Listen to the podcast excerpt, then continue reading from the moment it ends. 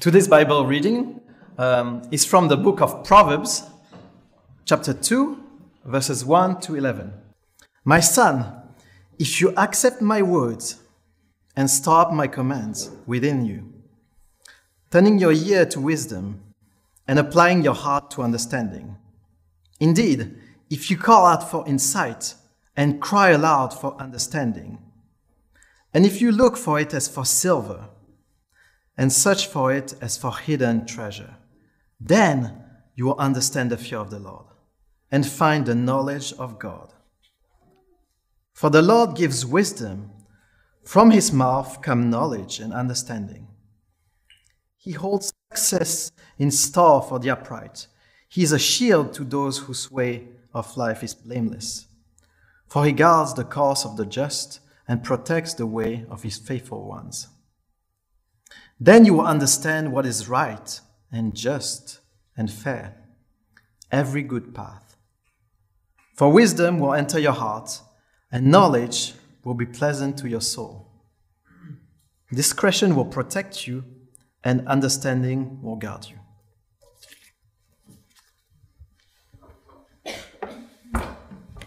Thank you. Uh, Nico, do keep that passage open. I'm going to talk about it for the next little while and open it up to us. Uh, so, do keep it open. Let's pray together. We thank you, Heavenly Father, for um, your word, which opens up your world to us and shows us how to live in tune with the way you've made it. And so we pray your Spirit would do that in us and for us today. We pray in Jesus' name. Amen. Okay, so I'm officially, I think, middle aged now, perhaps even past middle age. And one of the things that has uh, happened to me is that I have moved to listening to Radio 4. Have I got any other Radio 4 people in the house? Oh, lots. Good, great. Oh, some very young people. Good. Well done. All before your time, but thank you for being with me. And Radio 4, um, there's a program on Radio 4. It's so old fashioned, I have to even explain the concept, called Desert Island Discs which is about like the 10 records. Sorry for those of you who don't know what that means. the 10 sort of pieces of music you would take with you if you were stuck on a desert island. And the other, I don't usually listen to, to that often because it's usually people I've never heard of and music I've never heard of. But the other day, I was walking past the radio with Radio 4 on, and this song was playing. It was a writer called Anne Lamott. I've read one of her novels, wasn't that good. But uh, I like this song that she chose as her first Desert Island disc. This is the words of it This is my father's world, and to my listening ears, all nature sings, and round me rings the music of the spheres. This is my father's world the birds their carols raise. The morning light, the lily white, declare their Maker's praise. This is my Father's world. I rest in the thought of rocks and trees, of skies and seas, his hand the wonders wrought. This is my Father's world. Oh, let me never forget that though the wrong seems often so strong, God is the ruler yet. Uh, really lovely words. Terrible tune, I discovered when they played it on the radio. Well, uh, if you are visiting today, you've caught us in a series where we're thinking about recovering from this time that we've been through. We've had almost two years of sort of hiding, of life being on pause, and now we're recovering.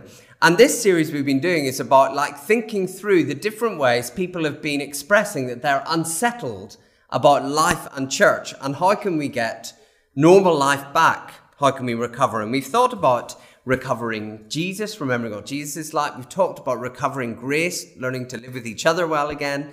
And today we're going to talk about recovering wisdom.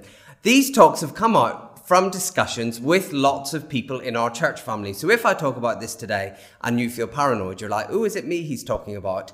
Uh, it might be. Um, but it's not just you. These are things that keep coming up as I'm talking to people, so I thought best to address everybody about them. And today we're thinking about wisdom, and wisdom in the Bible is that hymn that I've just read out. It is walking through the world that God made with that God as your Father. It's knowing the power that made this beautiful world we live in as a fathering, caring comfort. That's wisdom. Now, there are people out there, maybe you're here today and you're not a Christian, and you believe there is a power out there that made, but we can't sort of connect to that power in a father like way. That's no help, is it? Knowing there's something powerful that made the world. Big deal. Or maybe you do believe in a sort of spiritual presence who helps us and guides us along the way through life. But there's no power there. That power didn't make the world. That's no real help in knowing how to live either. But this book of the Bible, Proverbs, is saying the same power that made this world that we live in is a person you can know and trust and live by. And living in tune with his character, that is wisdom. That is the good way to live. The reason I'm talking about this is that sometimes people behave as if wisdom is like a radio. People say to me, or I find myself thinking, I just need God to show me exactly what to do. And I need to tune in correctly to what God's saying so I'll know the right way to behave. Now, sometimes God does tell people things to do. I'm not arguing with that. But Proverbs as a book paints a different picture. It says, this is your father's world. There's not one path you have to take to do the right thing. There's every opportunity to live with him as your father in whatever part of life you're in.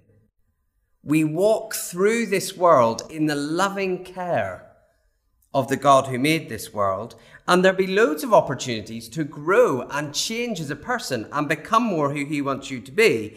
But there's no secret game. How do I work out if God wants me to do this or this? You just get to walk with Him through all the uncertainties with life. Him teaching you, a lot of the questions that people are asking about their lives are very specific, like, you know, where should I live, or what job should I take, or should I marry, or who should I marry? And people feel very stressed about those questions. What if I make the wrong decision? And Proverbs says they're not stresses, they're opportunities to experience this world your Father made, and as you walk through it, to know Him better all the time. And wisdom means learning to live with the real God as Father, not knowing the right decision, not knowing the right thing to do all the time, but in experiencing the invitation of God to know Him better as you walk through His world. You know, one of the things we do here is support mission partners. That is people who've been part of our church and they go to another part of the world to uh, talk to people about Jesus or to serve people who need service. And one of our mission partners recently had a series of events that stopped them being able to go to the country they really felt that God wanted them in for quite a long time. She did everything right as we would have understood it. She prayed and she took advice and she just couldn't go. And when I was chatting to her, I said, Do you feel like that time was wasted? And she was like, I did at first. But what I've seen now is I've learned to trust God. I've learned to feel peaceful in whatever circumstance I'm in. God wants for us all to know Him that way. There's so much freedom to walk with Him through this world and learn. We don't have to worry about specific decisions all the time what Proverbs 2 says if we're wise, we will understand the fear of the Lord and find the knowledge of God. That's what he wants. So the first thing we see is God is interested in who you are, not where you are. Now, today we are going to have the lovely privilege at the end of the service of joining with the Gray and Zhao families and their friends who are here in thanking God for their children and praying for them. What will we be praying for those children as they grow? What will we be hoping their parents lead them towards?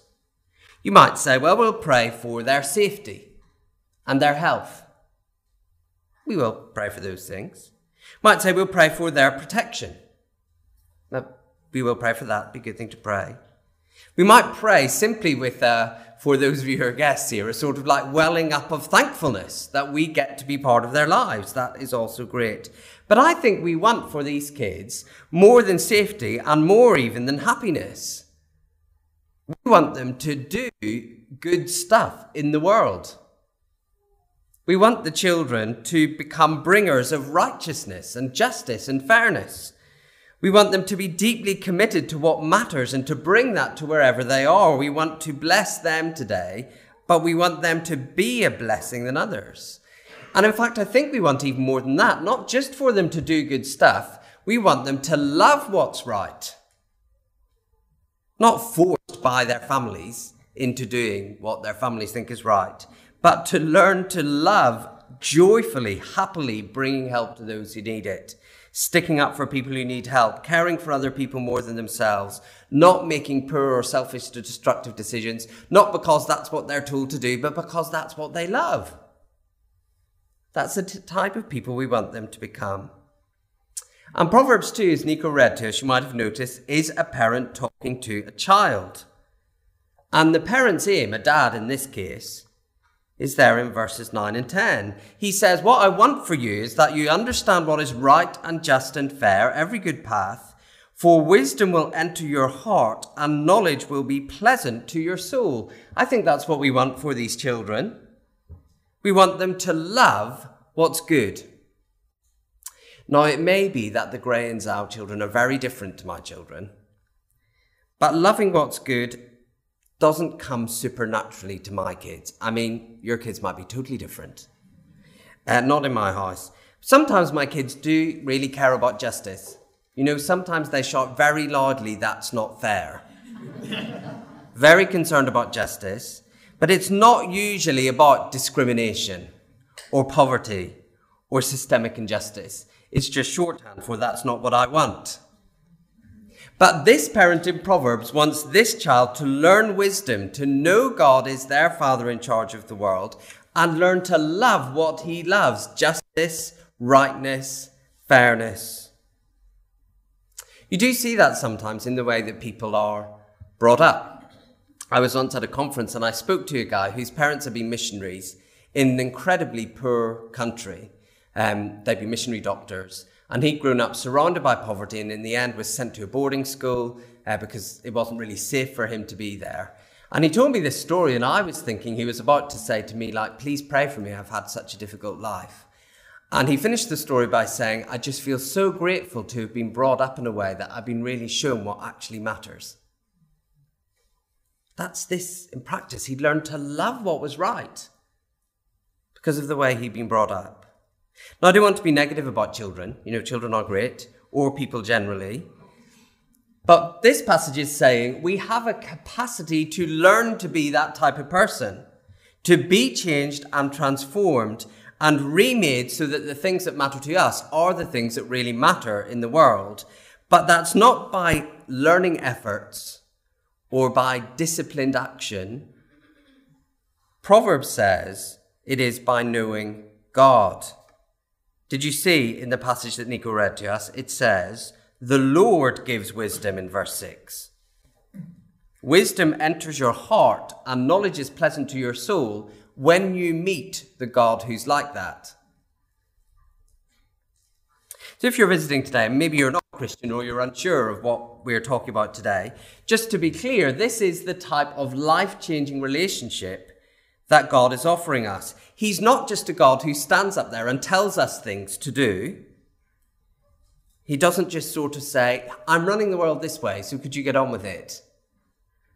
He enters our lives, changes our hearts, so that justice and peacemaking and generosity and grace, they actually change what we want. And we get to, if we choose, to walk through the world, to see it from God's point of view, to let Him reach in and change our hearts so that we do something. That's good. Uh, we've been looking over the last little while at the story of the very first church uh, for, in the book of Acts in the Bible. And one of the things that's really interesting about that church is that most of the people uh, who started the church were Jewish. The Christian faith grew out of Judaism. And the people who were Jewish took the commands of God very seriously. But then they had to reckon with loads of people who didn't follow the Jewish religion becoming Christians. And that was weird for them. And they had to really rethink their lives and assumptions. They had to rethink who eats at our table totally. And they got that this was God's plan for the world, their Father, so that anyone from any background should come in and know God. And as you read the story, you see this amazing marked change. They went from being command obeyers, you know, they really took it seriously to love their neighbour and be just, and they thought that was good, but they went from those command obeyers, a transformation that their hearts just like went out to include and accept and bring in and care for and work alongside people who've been their enemies. That's what Proverbs 2 is describing. This wisdom from God can enter your heart and change you from the inside. That's what any parent wants for their child, I think, to love justice from their heart. So we're praying for these kids to meet God.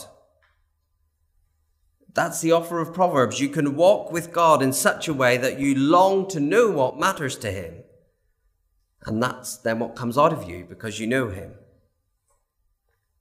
So, to come to some of the decisions that I know people here are thinking about, it means that whether you stay living in Liverpool or move, or you take a job or you study instead, in the nicest possible way, don't think I'm being rude, it doesn't matter. It does matter. It matters to you. I get that. But if you learn this overflowing heart of God out of you, you can do that anywhere, in any job, in any place.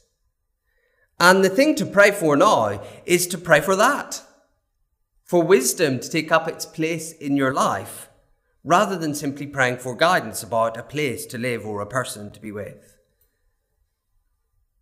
It's very relevant to all of those decisions, but doesn't say, oh, yes, there's one path God has for you. God says, be wise wherever you are. Just say, uh, uh, often when we're asking for guidance, what we're basically saying is this there's two things, and I quite like to do them both because they'll both be good for me. So, really, the question I'm asking is which selfish decision can I take? They both would be good for me, so which one would be a better selfish decision? God's not giving me guidance about that, which selfish decision I should take. You sort of feel like, what is it like to be God when you're in that decision? I think God is really a bit like, uh, you know, which selfish decision you take is not of a matter of high concern for me. I'm not going to start doing sort of skywriting or miraculous revelation or anything just to help you choose like which of these nice houses you'd like to live in. It's just not like a high matter of concern. You can see how to make the decision. Which one is about service and righteousness and justice? And you may be able to do that in both of the decisions you're making. That's okay. Just choose one then. But our view is God will always be guiding us towards serving the people he expects us to serve. First him, then our families, then the church, then the poor and marginalised. So you're thinking, should I stay here in Liverpool or move back home after university to where I live? Well, the world will say, well, balance the freedom and friendship you have here with the saving money and your mum doing your laundry you'd have at home. Just, you know, choose, choose which selfish decision is better. And God says, which one is better for justice and fairness and righteousness? And if it's not clear from that, you can do it either place. You're, you're really free to choose. This is your Father's world. Ask that question instead. Which choice helps the Lord's character be seen in everything that I do? You know, a lot of decisions, some decisions don't, they're still not clear. A lot of decisions become clear that way. You know, ask that question, the right thing to do, it does become clear. It's just usually the harder thing. And we sort of say, oh no, I want God to give me inner peace about doing something I wanted to do instead. He didn't send a clear message. Learn to choose righteousness. And your Heavenly Father rules this world. He'll walk with you through whatever decision you've made. Don't use a sort of spooky view of guidance just to justify unjust, selfish decisions. Let me give you a minor example in case this all sounds a bit airy fairy. I was talking to a friend recently, not from our church, and uh, he'd moved house. And he used to live on a big house but it was on a main road. And he was moving city, and so he looked at several houses. And there was another big, nice house on a main road. But the thing he reflected on was living in that house we used to live in before, it didn't help us get to know anybody. Because it was like one road with a dual carriageway in front. We never got to know anybody who lived in that street at all. So he chose a house, bit smaller, not as nice, on a cul-de-sac, and said, because he said, we think the Lord wants us to make a choice that will help us get to know people. That's more godlike. It means a smaller bathroom. Never mind. We'll be able to get to know our neighbours. He didn't feel like, oh, God wants us to have this house. He was just like, no, I've learned to make decisions in a godlike way, and this seems a better decision to make. And God will teach me to love the people who live here. As we've sung, trust in the Lord with all your heart, and he will make your paths straight. God's not hiding one perfect plan from you, and you have to sort of read to find out what the perfect plan is. God says, step up and act with service and justice now, wherever you are. It's your Father's world. He'll help you do that wherever you end up. Second thing we see in this uh, second bits are much shorter in case you're panicking. It's who you know, not who knows you. I have a dream and it's not as like worthy as Martin Luther King's one. My dream is that because of, you know, a book I write, or, you know, someone famous watching one of my online sermons at the moment, or even just a person that I helped, that people out there will be saying, That Morris, isn't he great? Sounds like a nice dream, doesn't it? People out there saying, Morris is fab, isn't he? That's my dream. Sounds like a nice dream. It's actually a scary dream. I'll tell you why. Because I could end up making major decisions about important things based on people who I don't know saying I'm a nice person. And that's not a good way to make decisions. People who I don't know anything about praising me, that is not a good way to get to what's right. But I see the impact of that scary dream in people's lives all the time. People marry unwisely because they're worried about how people will perceive them if they're unmarried. Or people take a job they can't really cope with because they're worried about their professional reputation. Or people spend money on stuff they don't need, money that could be used to serve others, and uh, they end up like hoarding all stuff they don't need. It's hard to break free of that. Probably, if you're new today, you wandered into this room feeling a bit like, oh, what do people here think of me? It's hard to break free of that, isn't it? Well, Proverbs says you can be free of that, and that will end up making bad decisions with this thing called the fear of the Lord, which always makes me think of high speed trains. There was a point in my life where I had to get a lot of train journeys. Um, I often wonder if I get to heaven, will there be like a bar chart of how, ha- how my time has been spent? Time on the platform at Crewe, that bar will be quite high on my and uh, when I was standing the platform at Crewe or Nuneaton or other places that you really never need to visit, uh, standing on the platforms, sometimes a high speed train would go past. And it's like actually quite a terrifying thing, a high speed train going past you when you're at the platform. This noise begins quite far away, this sort of clicking noise, and then this sort of like I'm not going to try and do the noise, but this weird, like, alien spacecraft noise comes and then it comes flying past you. No one can talk. Everybody sort of freezes while it's there. Um, now, I'm not so scared of that train that if it stopped, I wouldn't get on. Okay? I'm not scared, you know, I'm not scared of the train. The train is very useful if you get on it and it takes you somewhere. But my respect for the speed and the greatness and the sort of impressiveness in the train will mean I'm not going to go and stand on the track. And it doesn't matter to me how many people on the platform laugh at me for being scared. My fear of the train is greater, that I'm not going to treat the train stupidly.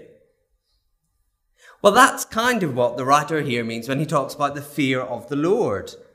He says, uh, if you really want to know the right way to live, you need God's awe, respect at the center of what you do, not other people's opinion.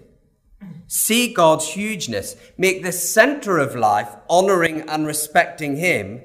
That's what you'll get if you seek wisdom. And we all have complex decisions to make in life, but if that's at the center, that God, in His overflowing glory and love, is the center of everything, and He's the one you most respect, like the train going past, you're not scared of Him, you just know you have to treat Him in the right way.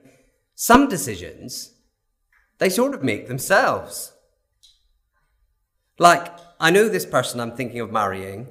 We don't really help each other honour God. I think that decision, if the fear of the Lord is central, sort of makes itself, doesn't it?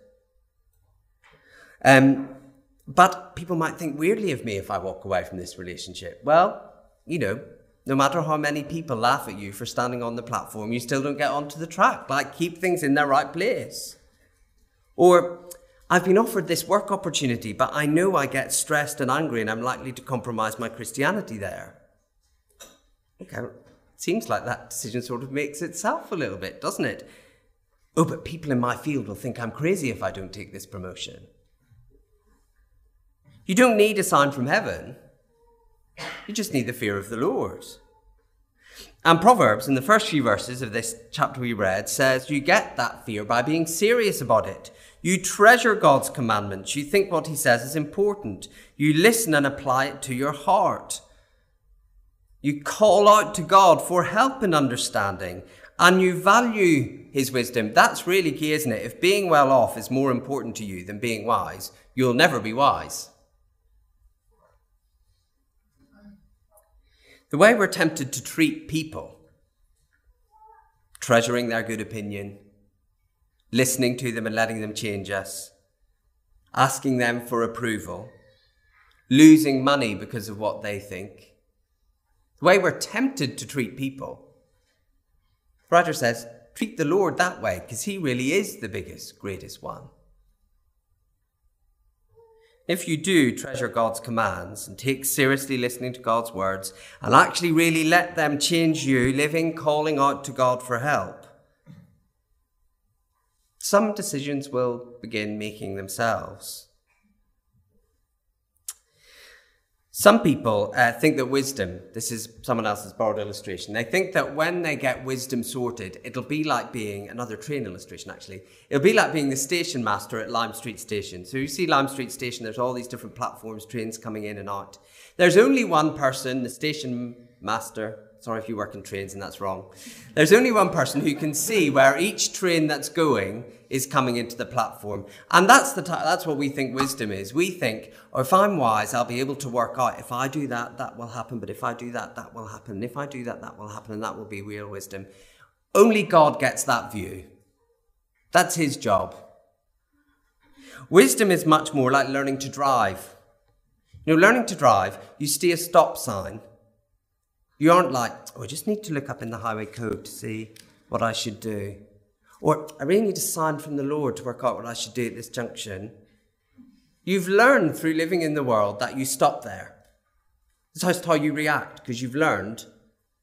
That's what wisdom is like. You've learned the fear of the Lord. It means you react the right way to living in His world. Once I did a talk about this to some students at our church. The students at our church are very clever. And they asked a very good question. They said, What though if you've got two decisions and they look from this point of view the same? It's just not clear. You know, from wisdom point of view, they both look equally wise. I think Proverbs says, then you're free to choose. It's not roulette. You're playing against the chance that it might all go wrong. This is our Father's world. It's not a test of your faith. Your loving Father welcomes you through Jesus, and He says, Come and join this adventure with me, just choose. I'll be with you, whichever one path you take.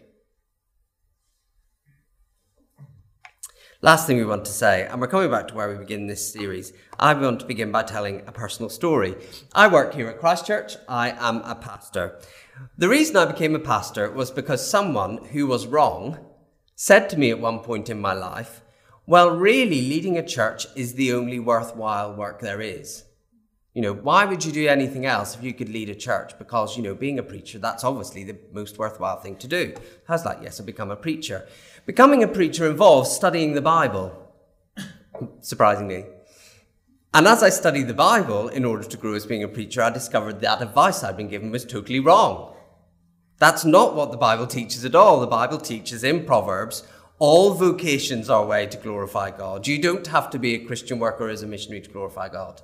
So, strange thing, I made that decision, you would think unwisely, based on bad advice.